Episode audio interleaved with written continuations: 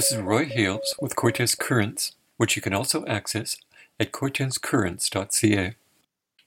Last week, I published a story about some old growth trees cut down on Quadra Island.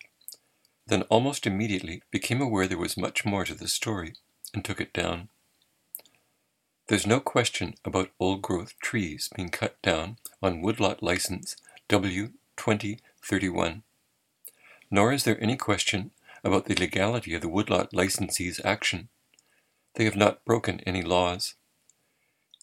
As one of the licensees emailed Cortes Currents, quote, with regards to your questions about old growth and riparian management, these complaints were brought forward in 2020 to the Ministry of Forests, Campbell River District, and again in 2021 to the Association of BC Forest Professionals. Both bodies investigated the facts and determined that the complaints were without merit. Unquote.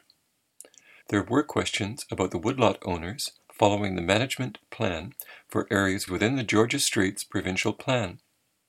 I was told they were violating this plan, but have come to disagree. Firstly, this 21 page document does not appear to be a binding agreement, but rather, but rather a historical document from 1993. It deals with parts of the island south of the woodlot license W2031. Among other things, it also proposes the creation of what became Main Lake Provincial Park in 1996. This plan was drawn up by the long defunct Quadra Island Forest Resources Committee. But, according to a recent Discovery Islander article, quote, many woodlot licensees have committed to complying with a quadra plan in their woodlot license plans. Unquote. Secondly, contrary to what I was told, woodlot license W2031 actually embraces the key tenet it is supposedly violating. Quote, preservation of existing old growth and the need to grow more. Unquote. That is a goal.